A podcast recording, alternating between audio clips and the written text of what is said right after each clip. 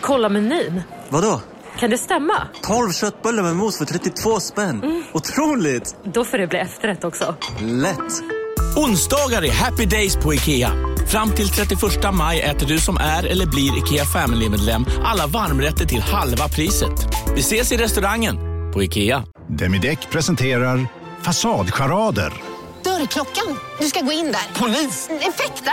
Nej, tennis tror jag. Pingvin. Alltså, jag fattar inte att ni inte ser. Va? Nymålat. Men det var många år sedan vi målade. Demideckare målar gärna, men inte så ofta. Hej, Susanne Axel här. När du gör som jag och listar dig på en av Krys vårdcentraler får du en fast läkarkontakt som kan din sjukdomshistoria. Du får träffa erfarna specialister, tillgång till lättakuten och så kan du chatta med vårdpersonalen. Så gör ditt viktigaste val idag, lista dig hos Kry.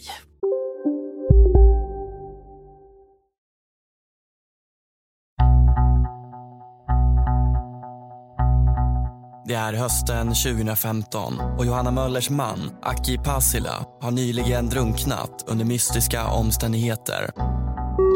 Ja, men nu tror jag att jag ser på.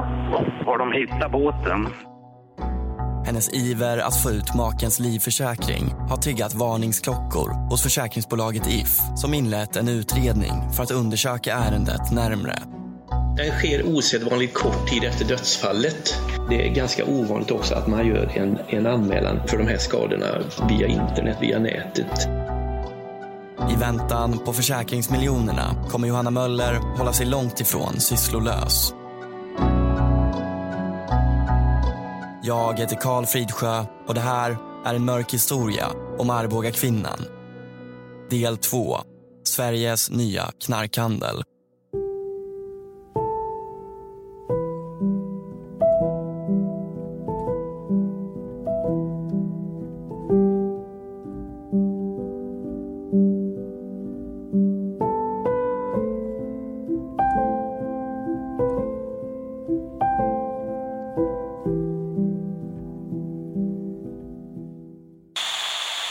Ett extraordinärt läge och då krävs det extraordinära insatser och åtgärder. Läget är akut och mycket ansträngt. Det här kommer att bli en, en svår höst framöver. Det är oktober 2015 och den största flyktingkrisen i modern tid har nått sin kulmen i Europa. Migrationsminister Morgan Johansson förutspår en svår höst samtidigt som hundratusentals människor flyr sina hemländer i hopp om ett tryggare liv. Jag, Mohammed Rajabi, född 1374 10 18 eh, från Teheran i Iran. En av dem är Mohammad Rajabi. Vad vi vet om hans bakgrund är bara det han själv berättat. Han föds i Iran av afghanska föräldrar och efter att ha hoppat av skolan i årskurs 6 lever han under flera år en stökig tillvaro med inslag av både våld och narkotika. Vid 19 års ålder är Mohammad med om en motorcykelolycka. Hans vän avlider och själv ligger han i koma under en längre tid. Efter hans tillfrisknande så tilltar missbruket och familjen beslutar att det är bäst att han lämnar landet. Mohammads pappa tar kontakt med en människosmugglare för att sonen ska kunna komma till Tyskland där Mohammads äldsta bror redan befinner sig. Hösten 2015 påbörjar Mohammad den långa och farliga resan. Bakom sig lämnar han föräldrarna, två äldre bröder och en flickvän.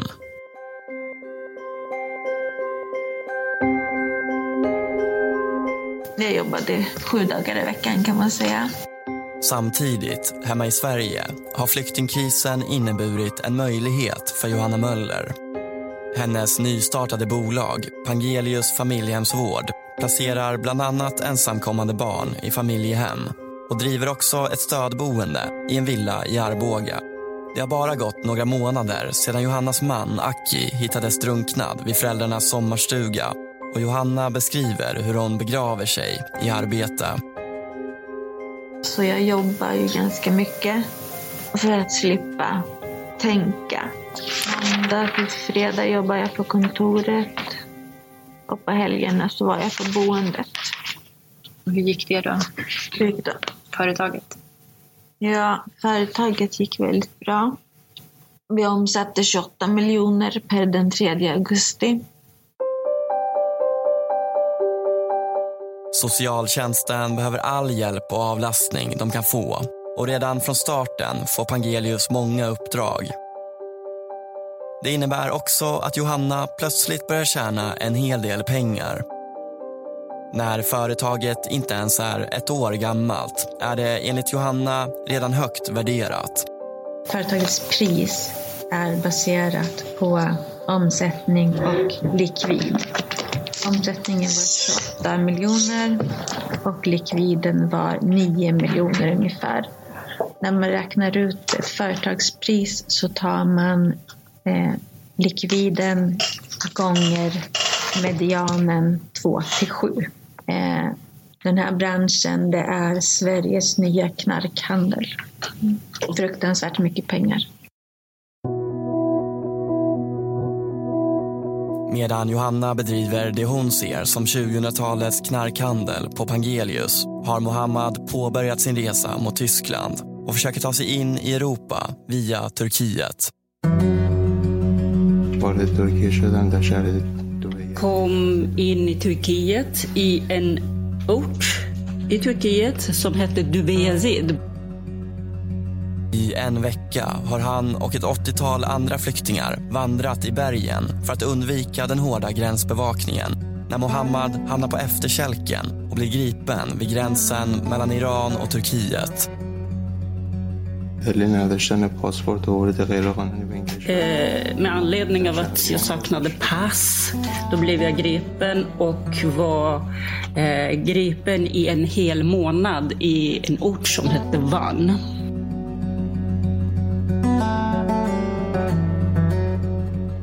Han ska gripas ytterligare en gång innan han når Grekland. Men till slut lyckas han ta sig fram till Tyskland. Han uppehåller sig där en vecka utan att träffa sin äldre bror. Till slut bestämmer han sig för att fortsätta till Sverige. Med hjälp av Röda Korset kom jag från Hamburg till Danmark och vidare till Sverige. Eh, kom in i Malmö. Eh, I Malmö stoppades jag av polisen och där eh, fick jag inte vidare till något annat land utan vi fick information om att antingen söker man asyl här eller ska man tillbaka till Danmark. Den 13 december ansöker Mohammad om asyl i Sverige. De första dagarna placeras han på ett hem i Malmö men ganska snart blir han förflyttad till Arboga och Pangelius nystartade stödboende. Det är där Mohammad och Johannas vägar möts för första gången och hon lägger märke till honom direkt. Jag minns exakt hur, hur det var första gången jag såg han på boendet. Jag stod i köket. Sen så hade vi ett eh, matrum alldeles i anslutning till köket. Så jag stod väl där. Jag ägnade ganska mycket tid åt det där boendet och var där två, tre dagar i veckan. Ofta på helgerna och då tog jag med mig tvillingarna så att vi var som en enda stor familj kan man säga. Mm. Och när jag såg han första gången så stod han och hängde i öppningen till matrummet. Och han hade en snusnäsduk med håret bak så här. Han var jättesöt. Väldigt, väldigt utstrålning, väldigt fin kille.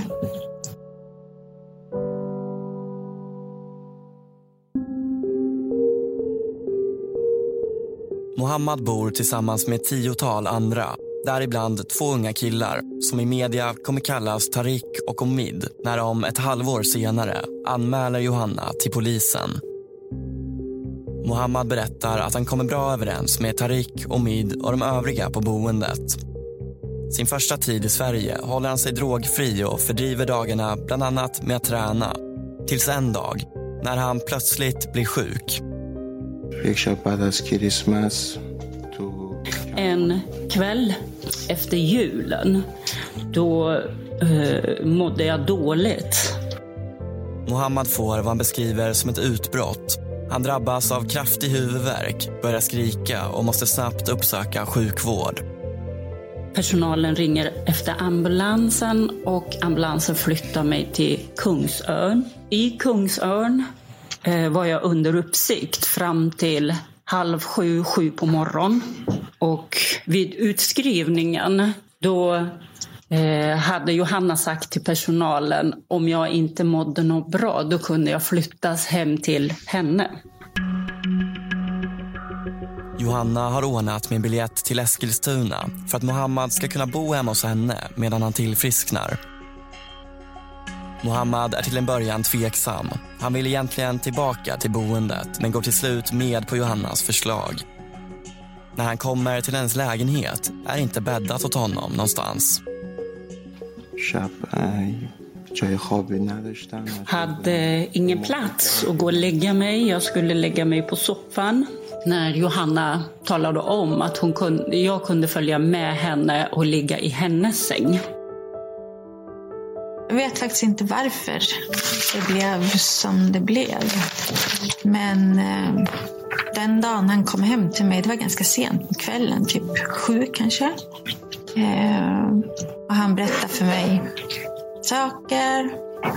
Eh, och han sa då att han var äldre än han var. Eh, alltså vi hamnade i sängen typ första natten och sen dess har han sovit i min säng. Den natten flyttar Mohammad in tillsammans med Johanna och hennes barn i lägenheten i Eskilstuna. Där kommer han bo ända tills han slutligen grips av polis ett halvår senare. Men något fullvärdigt kärleksförhållande hinner aldrig bli mellan dem. Alltså par och par vet jag inte om jag kan säga. Men alltså, vi hade en överenskommelse kan man säga. Jag skulle hjälpa han eh, med eh, att gifta mig med honom så att han skulle kunna få sitt uppehållstillstånd. Så att han skulle kunna ta hit sin familj. Men enligt Johanna var relationen trots allt mer än bara en överenskommelse. Mohammed har fått en del av mitt hjärta. Det kommer han alltid ha. Jag bjöd in han i mitt och tvillingarnas liv. Han sa ofta att han älskade mina tvillingar. Tvillingarna kallade han för pappa Mohammad. De skällde på Mohammed när jag skällde på Mohammed för att jag tyckte inte att han skulle röka. Eh... Var du kär i honom? Ja, jag var nog faktiskt kär i honom. Han har fått en del av vårt hjärta i alla fall. Och jag kommer alltid hjälpa honom oavsett. Mm. Och du sa ju att tanken var att ni skulle gifta er. Ja. Men då, i början så sa du att det var någon slags överenskommelse. Men skulle du gifta dig med honom också för att du var kär i honom? Ja. Så det var av kärlek du skulle gifta dig med honom? Nej, jag vet inte. Jag, jag vet inte om jag tror på kärlek längre. Nej. Efter någon vecka vill Mohammad flytta ifrån Johanna. Han vill tillbaka till boendet i Arboga. Men Johanna avråder honom och förklarar att han har det bättre hos henne.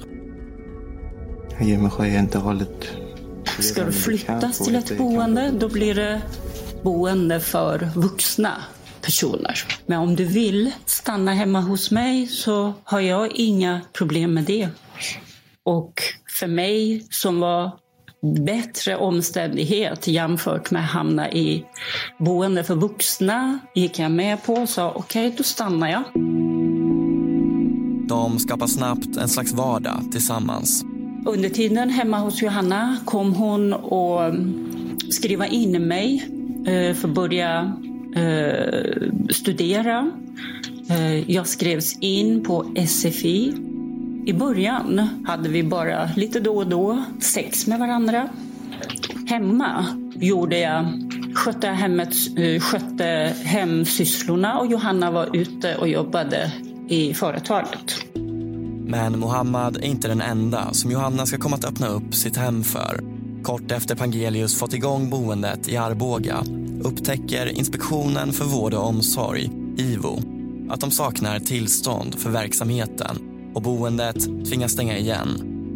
Johanna väljer då att själv ta hand om några av de unga killar som i och med nedläggningen måste flytta ut. Och då försökte jag hjälpa de här killarna. att De hade, hade kommit till Arboga efter att ha varit på flykt i flera år. Äntligen så hade de någonstans att rota sig.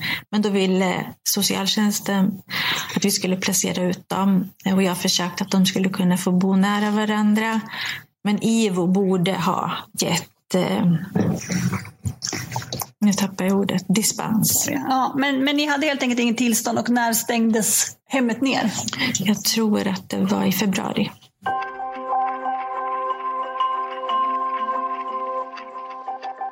Johannas föräldrar, som redan har svårt att acceptera dotterns förhållande med den mycket yngre Mohammad reagerar på att lägenheten börjar fyllas med allt fler unga män. Första gången jag såg dem, det var ju på våren 2016 kanske det var då. Då fick jag se att det satt flera stycken på balkongen så då gick jag över och frågade henne vad, vad har du på balkongen? Jo, jag har tagit hand om lite ensamkommande, sa hon. Jaha, sa jag. Och sen visade det sig att hon hade någon verksamhet och och det var hur som helst med det där. De kunde ringa från sjukhus och fråga om vi hade inneboende. Nej, sa vi. Då hade hon ju sagt att, att de bodde hos oss då. Antagligen för att hon skulle få ja, ut ersättning då. För att hon hade placerat någon någonstans. Mm. Föräldrarna har sedan tidigare haft synpunkter på att Johanna inte tar hand om sin son som är jämnårig med Mohammad. Och nu upplever de att det inte finns någon plats för honom hemma hos Johanna. Att hon slängt ut honom ur lägenheten. Samtidigt kräver Johanna att få sälja lägenheten som hennes far Göran har köpt åt henne. Hon äger bara 5% men tycker att hon ska få hela vinsten. Då får Göran nog. Johanna har passerat en gräns för vad han kan tåla och han tänker inte hjälpa dottern med pengar längre. Johannas syster, Charlotte. Men jag tror att i och med den här lägenhetsgrejen där att hon... Det, det fanns ungefär ett övervärde på någon miljon på den där lägenheten och den, den, tyckte hon att hon skulle ha. Och eftersom att det var ett sånt här svek där så, så tror jag, jag tror att det, jag fick en känsla av att då ledsnade pappa att nej fy fasik, så där gör man inte. Så där gör, det där är inte rakryggat liksom. Nu är det slut. Mm. Så jag tror att det var ungefär där på vårkanten som att det, han, han satte ner foten då att nej, nu är det slut.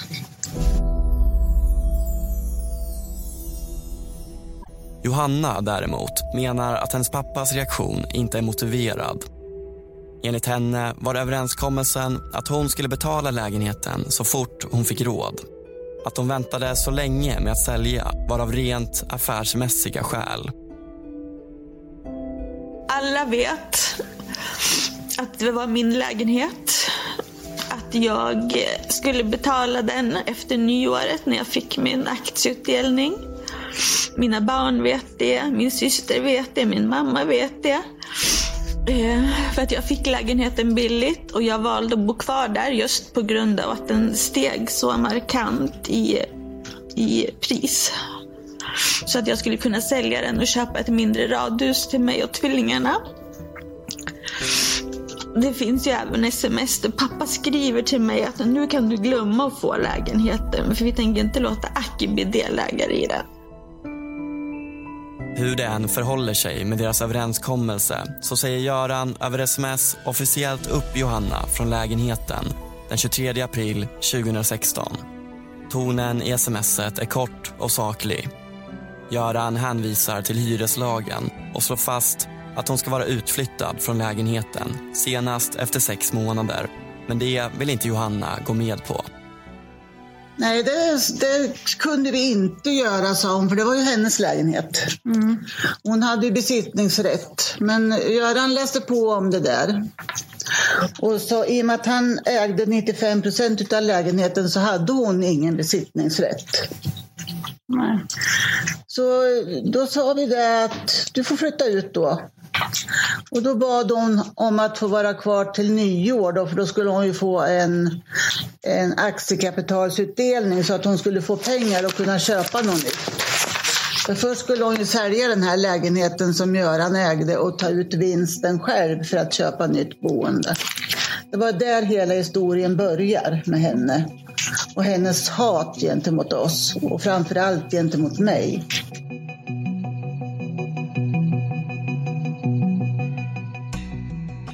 Under tiden som Johannas lägenhetskonflikt med föräldrarna pågår har If fortsatt sin utredning. Inledningsvis var det bara ett fåtal varningsklockor som ringde. Att försäkringen var på ett högt belopp, nyligen tecknad och att Johanna var snabb på att kräva ut pengarna. Men i takt med att man gräver djupare tycks frågetecknen bara bli fler. Utredningsinspektören Mårten tittar bland annat närmre på larmsamtalet till SOS och pratar också med en av brandmännen som var först på plats. Larmsamtalet och brandmannens uppgifter verkar inte gå ihop med vad Johanna berättar för If. Hon säger till oss i, i, i vårt samtal att hon, eh, när hon ser båten ligga i vassen, då ringer hon SOS. Men den uppgiften stämmer ju inte för i SOS-samtalet säger hon att nu ser jag båten. Eh, och hon får också frågan i SOS-samtalet som vi fick en utskrift av eh, om hon ser någon ligga i båten. Eh, och det säger hon att hon, hon, ja, hon ser att det inte ligger någon i båten. Nu vet vi inte exakt var Johanna Möller står men brandmannen som vi pratade med, han får på direkt fråga han, om, om när han står på bryggan om, han, om det går att se i båten om, det någon, om, om någon ligger där och då säger han nej, det går inte att se. När utredningsinspektör Mårten och hans kollega träffar Johanna under ett möte så reagerar de också på hennes agerande och på hennes attityd gentemot den nyligen bortgångne maken. Hela, hela samtalet så förvånas jag över hennes eh, oerhörda ilska mot Akipasila. Vi fann inte att den var speciellt logisk med tanke på att han hade dött i en, eh, i, i en drunkning. Hon sa oerhört mycket.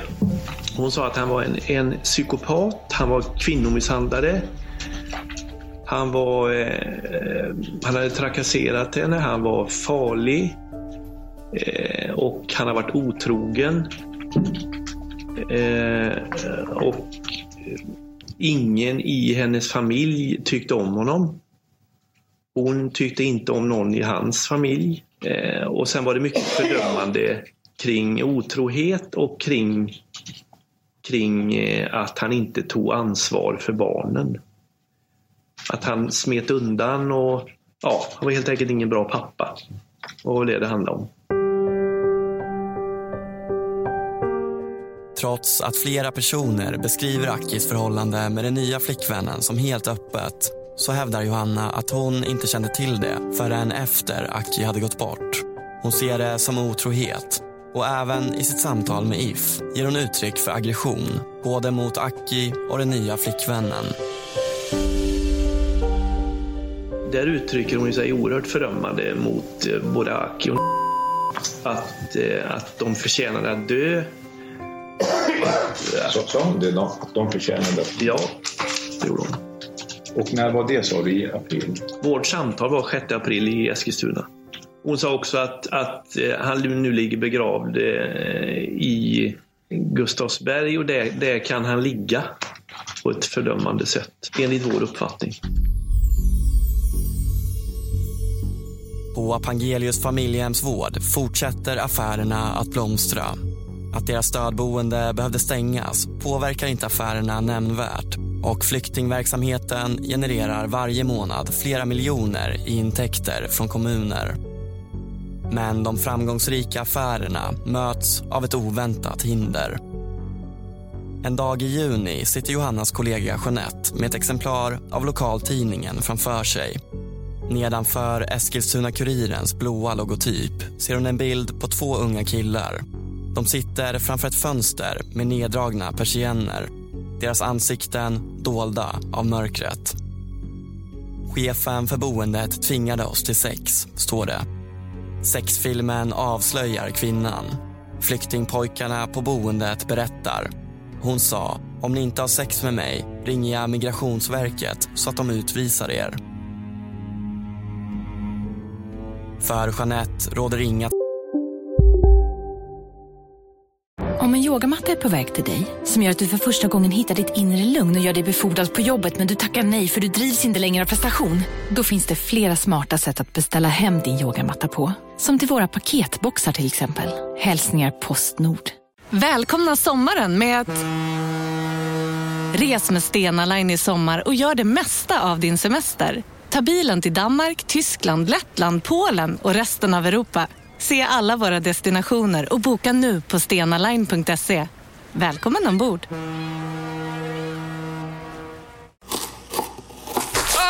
Dåliga vibrationer är att skära av sig tummen i köket. Ja! Bra vibrationer är att du har en tumme till och kan scrolla vidare. Alla abonnemang för 20 kronor i månaden i fyra månader. Vimla! Mobiloperatören med bra vibrationer. tvivel. Chefen som anklagas är Johanna och pojkarna Tarik och Omid, två unga killar som bodde på Pangelius stödboende innan det stängdes. Samma dag som artikeln publiceras skickar hon ett sms till Johanna. Idag var den värsta artikeln jag någonsin kunde ana i tidningen. Jag spyr. Um, alltså, för företaget så innebär ju det naturligtvis att socialtjänsten blir... Eh, ja, de kan ju inte ha ett samarbete med en sån oseriös verksamhet. Eh, så att eh, de ringer och eh, säger upp jättemånga platser, många ungdomar.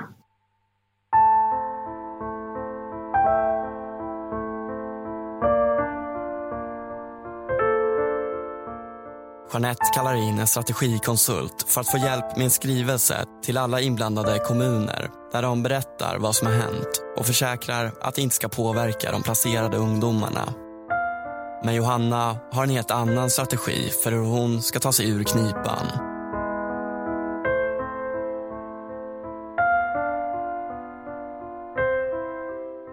I en ny artikel får hon möjlighet att ytterligare kommentera sexskandalen under rubriken Chefen om anklagelserna efter sexfilmen med flyktingpojkarna. Smutskastning. I artikeln nekar Johanna bestämt till att det skulle vara hon som syns på filmen. Det är förtal, ren utpressning och handlar bara om pengar. Vad sa du till Eskilstuna-Kuriren? Vad jag sa?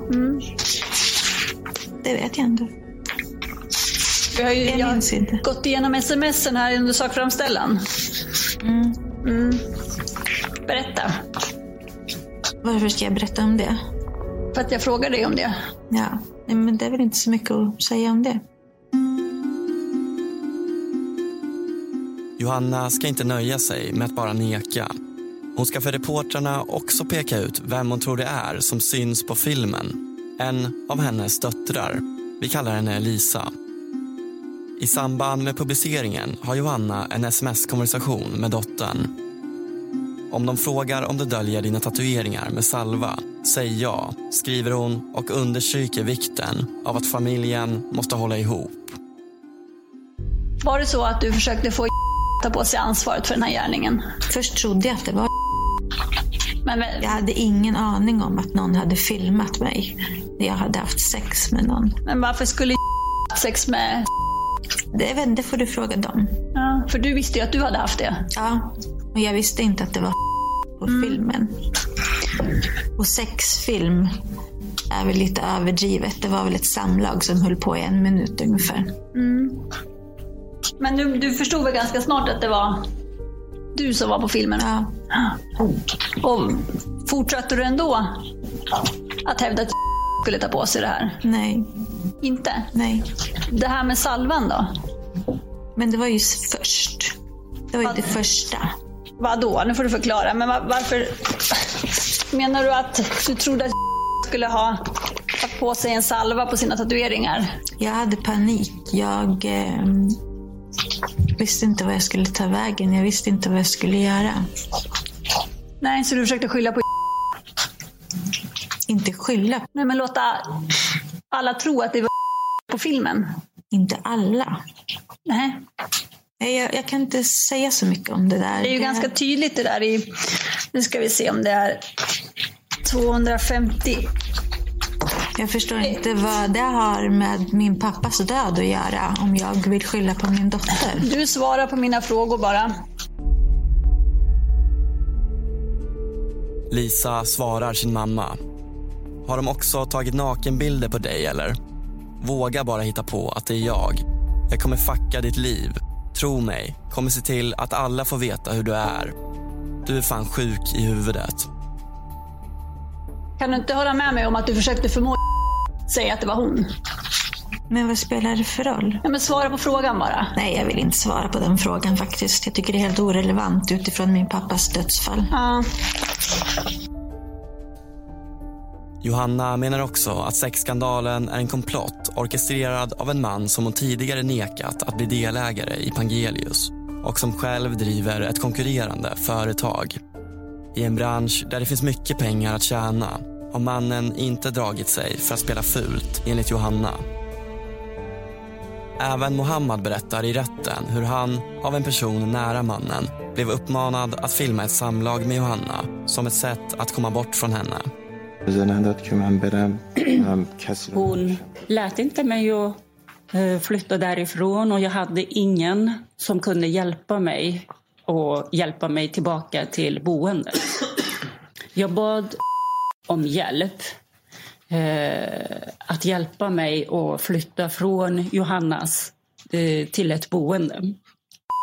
Jag föreslog att jag kunde förstöra det för Johanna. Ha sex med henne till exempel och filma det. och förstöra hennes rykte, men jag gick inte med på det. När vi pratar med erfarna socionomer verksamma inom familjehemsvård så styrks bilden av en bransch i kris full av lyckosökare och oseriösa aktörer som socialtjänsten helt enkelt inte haft resurser att ta tag i ännu på grund av den stora tillströmningen av människor på flykt. Om Johannas misstankar om en komplott stämmer eller ej, det vet vi inte. I artikeln berättar Tarik och Omid hur Johanna tvingade sig till sex, bland annat med hot om att försvåra deras asylärenden. De berättar också att det var Johanna som uppmanade dem att filma sexakten. Förundersökningen om sexuellt utnyttjande ska hur som helst komma att läggas ner på grund av bristande bevis.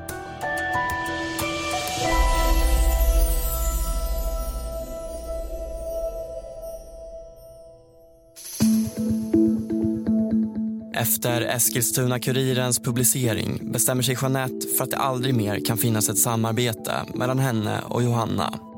Hon smsar Johanna och skriver Du måste avgå som vd och sluta jobba tills utredningen är klar. Finns inga kunder kvar. Du har fan förstört alltihop. Du har kraschat hela firman i och med din sexuella handling. I ett annat sms står det om det ska finnas något som helst kapital kvar när vi går under så ska du hålla dig borta från arbetet. Jag försökte att vara tydlig. Johanna kunde inte förstå. Hon kunde inte förstå att hon inte skulle jobba. Va, Det gick inte.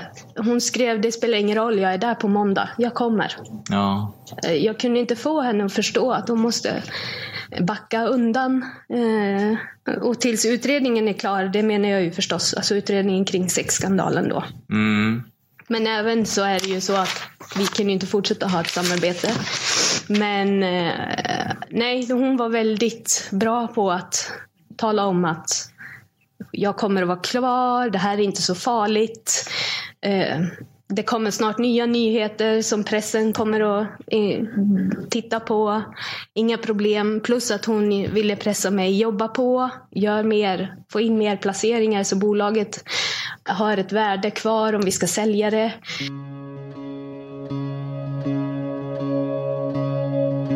Pangelius miljoner håller på att rinna bort i takt med att fler och fler kommuner säger upp sina värdefulla placeringar. När skandalen uppdagades hade bolaget ett 30-tal ungdomar utplacerade i familjehem. Eh, ungefär 30, ett 30-tal. Och det gick ju väldigt snabbt ner till kanske hälften och sen ner till noll. Johanna går motvilligt med på att arbeta hemifrån och tar inom kort kontakt med en företagsmäklare för att sälja verksamheten. Jeanette menar att det inte finns något värde kvar i bolaget då de placeringar som fortfarande existerar kommer sägas upp av kommunerna så snart de hittat andra alternativ. Relationen mellan de två delägarna är minst sagt ansträngd när Jeanette bestämmer sig för att kalla in Johanna på ett möte. När hon dyker upp har hon sin dotter Lisa med sig.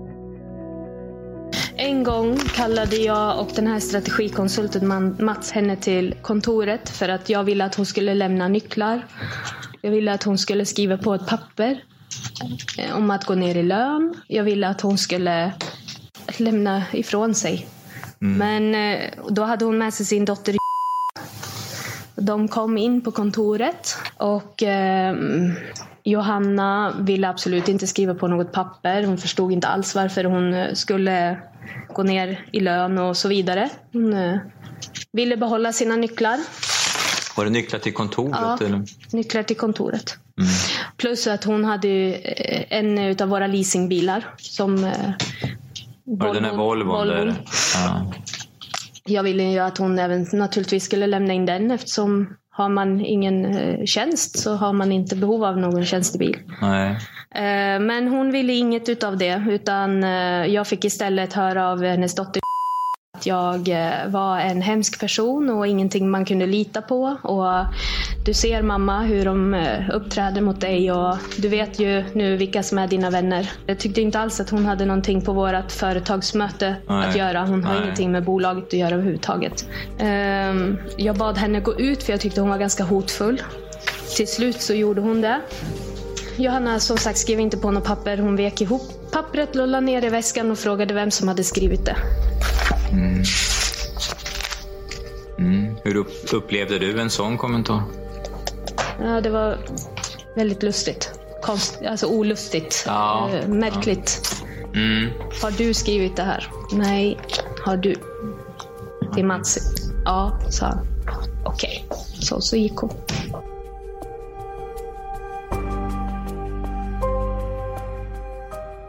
Resultatet av mötet blir att Johanna behåller sina nycklar, tjänstebilen och sin lön på 70 000 kronor i månaden. Men nu står det klart för henne att Jeanette är ett problem. Och även denna gång möts problemet med åtgärder. Det är en torsdagkväll strax efter klockan fem när Jeanettes sambo kommer med sin mobiltelefon. Han visar upp ett sms från ett okänt nummer och Jeanette kopplar direkt meddelandet till Johanna. Du underskriver... Inte till Johanna själv kanske, men naturligtvis att hon ligger bakom det. Ja, Vem det nu än är som skriver. ja. Okej. Och eh, ja, du, du fick också, tror jag va? Fick första smset. Han säger så här till mig, det här var inte så kul att få. Så visar han mig det. Mm. Ehm, I meddelandet står det “Lita inte på frugan. Hon knullar runt en del. Jag vet. Jag har själv varit inne i henne. Ehm, jag vet att jag tog hans telefon och ringde upp. Det var ingen som svarade och då skrev jag något så här tillbaka, idiot eh, som inte eh, kan svara eller ja. Då kom det ett nytt sms och det stod ju att eh, jag litar inte på henne min vän, jag vet själv. Jag har varit inne i henne. I samband med det så gick jag in och läste tidningarna och såg att de här pojkarna hade blivit misshandlade. Mm. Och då kändes det väldigt olustigt. Ja. Blev du rädd då? Ja. De två flyktingpojkarna som anmält Johanna för sexuellt utnyttjande sitter en kväll i en lägenhet i Eskilstuna. Plötsligt rusar ett tiotal personer in i lägenheten och misshandlar dem. Utredningen av det här brottet pågår fortfarande men i förhör så misstänker pojkarna själva att misshandeln kan vara relaterad till den så kallade sexskandalen och pekar ut Mohammad samt en annan person med koppling till Johanna som två av gärningsmännen.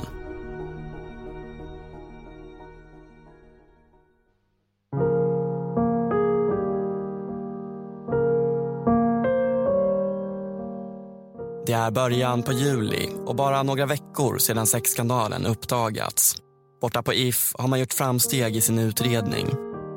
En IT-analytiker har tittat på IP-adressen som tecknade Akis livförsäkring och spårat den till Eskilstuna. Utredningsinspektören Mårten tar med anledning av detta kontakt med Akis arbetsgivare. Och eh, han kunde då bekräfta att just den här dagen, den 14 januari, har Aki Pasila arbetat som hantverkare på Nya Karolinska i Stockholm. Samtidigt har Mårten samtal med Akis anhöriga. Det faktum att det är Johanna Möller som betalat försäkringspremien samt en rad andra indicier från utredningsmaterialet lett honom till att tro att Aki inte kände till försäkringen. Då har vi under våren 2016 eh, ett antal eh, möten med, med vår juristavdelning, med skadechef och med utredningschef. Och eh, sedermera kommer vi till beslutet då att vi anser att den här försäkringen inte är giltig. Det finns ingen partsavsikt, det vill säga att enligt vår bedömning så har den här försäkringen tecknat utan Aki Passilas vetskap. If meddelar sitt beslut till Johanna och det dröjer inte länge innan hon återkommer med en överklagan. I samband med den så mejlar hon Mårten som berättar hur han än en gång reagerar på hur Johanna formulerar sig kring makens död. Bland annat så var det att eh, hon skrev att jag förstår inte varför ni roddar i detta. Eh, polisen har ju kommit fram till att det var ett olycksfall. Och det tyckte vi var lite konstigt för att om det är ett oklart olycksfall och en änka borde en änka bry sig mer eh, så tillvida att, att vilja få reda på vad som har hänt. Och likadant, nästan i samma mening så står det att eh, jag förstår inte vad ni håller på att rodda med. Eh, Polisen har kommit fram till att det var ett olycksfall och eh, obduktionen gav ingenting. Mm. Och det reagerar vi också på, just det här obduktionen gav ingenting. Vad, vad, det gav en, en, en konstig signal till oss. Det gjorde förlåt. Ja, nu kan jag ju bara, det är ju bara spekulationer det här, men för mig och Gunilla så var det eh, solklart som så att, att eh, det fanns något dolt i obduktionen som inte, som inte obduktionen hade hittat. Mm. Mm. Men det var ju en tolkning Mm. naturligtvis. Tiden efter att Göran sagt upp Johanna från lägenheten fortsätter relationen mellan dotter och föräldrar att försämras.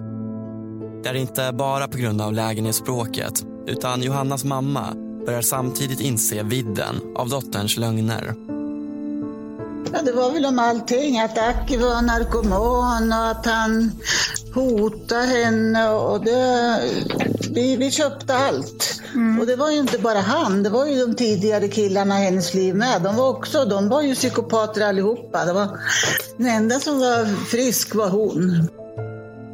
I ett sms låter mamman Johanna förstå att hon vet mer än vad dottern berättat för henne.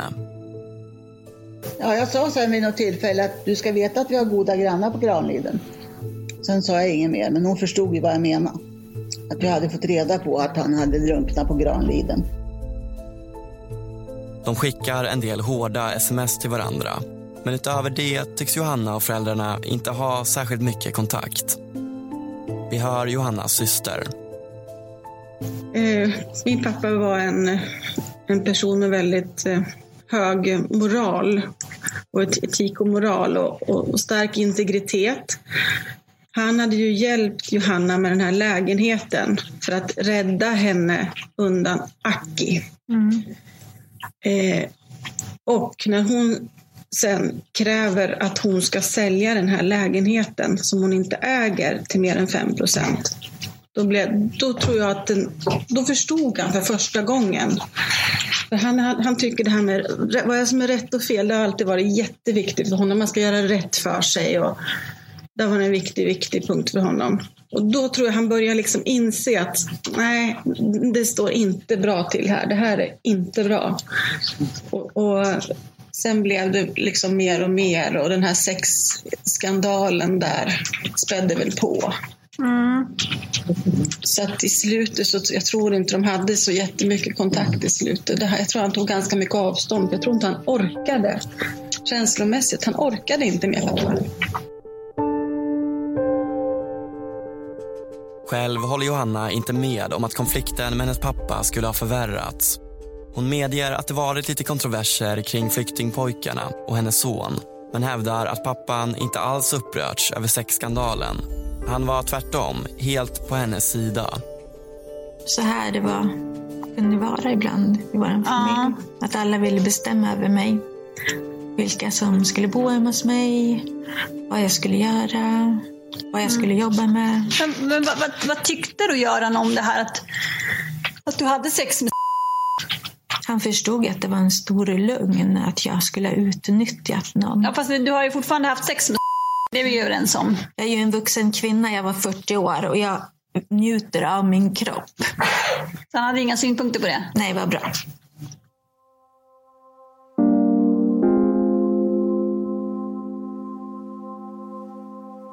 Tyvärr kan inte Göran ge sin bild av saken. Men vad hans fru tycker råder det inga tvivel om. Jag tyckte väl inte om någonting som hon hade gjort. Och jag vet sista gången jag såg henne, då var jag upp till henne och då sa jag åt henne att släng ut det där drägget och ta hem din son och hjälp honom. Då sa hon till mig, du är en dålig mamma, sa hon till mig då. Det var det sista ordet hon sa till mig. Och vem menar du var drägget? Det var han Mohammad. I augusti tycks allt ha gått emot Johanna Möller. Hennes tidigare blomstrande företag är på väg att tas ifrån henne. Hennes föräldrar har tröttnat på att hjälpa henne ekonomiskt och dessutom sagt upp henne från lägenheten. Samtidigt har If meddelat att man inte tänker betala ut några försäkringspengar utan tvärtom lämna över ärendet till polisen.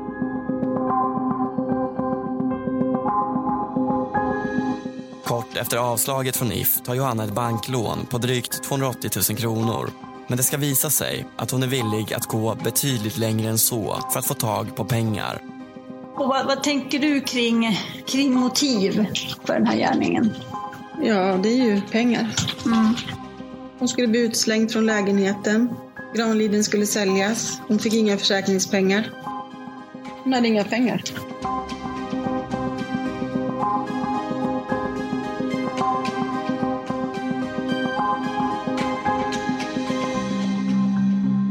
Har lyssnat på del två av en mörk historia om Arboga kvinnan. I nästa avsnitt hör vi om kvällen då allt eskalerar. Och det är så skönt. Det är så varmt och blött. Håll käften och kör bara. Det gick inte in i mitt huvud. Jag började skratta. Jag trodde inte på honom. Jag slog honom. Jag örfilade honom. Och det visste jag väl inte då, vad det var för någonting som var varmt och blött. Jag tänker på polisrätt. Efter att polisen gick, eh, då vände Johanna sig mot mig och sa alltså, är jag en bra skådespelerska så spelar jag bra.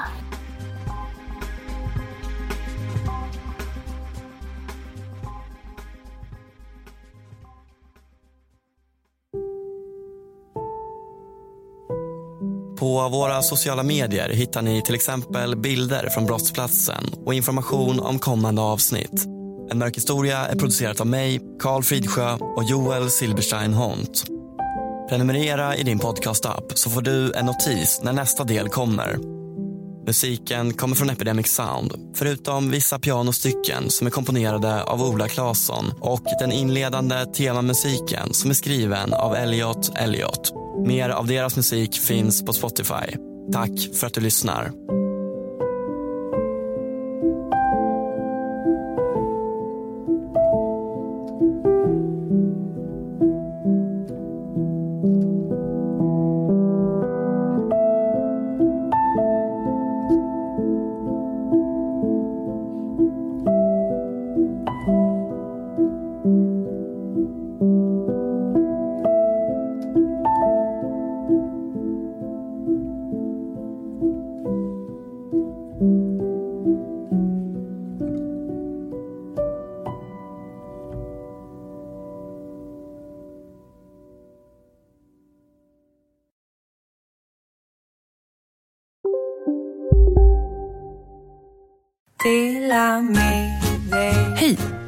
Av dem som tycker om att dela saker med andra?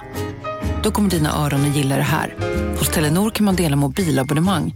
Ju fler ni är, desto billigare blir det. Skaffa Telenor familj med upp till sju extra användare. Välkommen till någon av Telenors butiker eller telenor.se. Bara på Storytel. En natt i maj 1973 blir en kvinna brutalt mördad på en mörk gångväg. Lyssna på första delen i min nya ljudserie. Hennes sista steg av mig, Denise Rubberg. Inspirerad av verkliga händelser. Bara på Storytel. Det där var för att uppmärksamma er på att McDonalds nu ger fina deals i sin app till alla som slänger sin takeaway förpackning på rätt ställe. Även om skräpet kommer från andra snabbmatsrestauranger som exempelvis Ma... Eller till exempel Burger...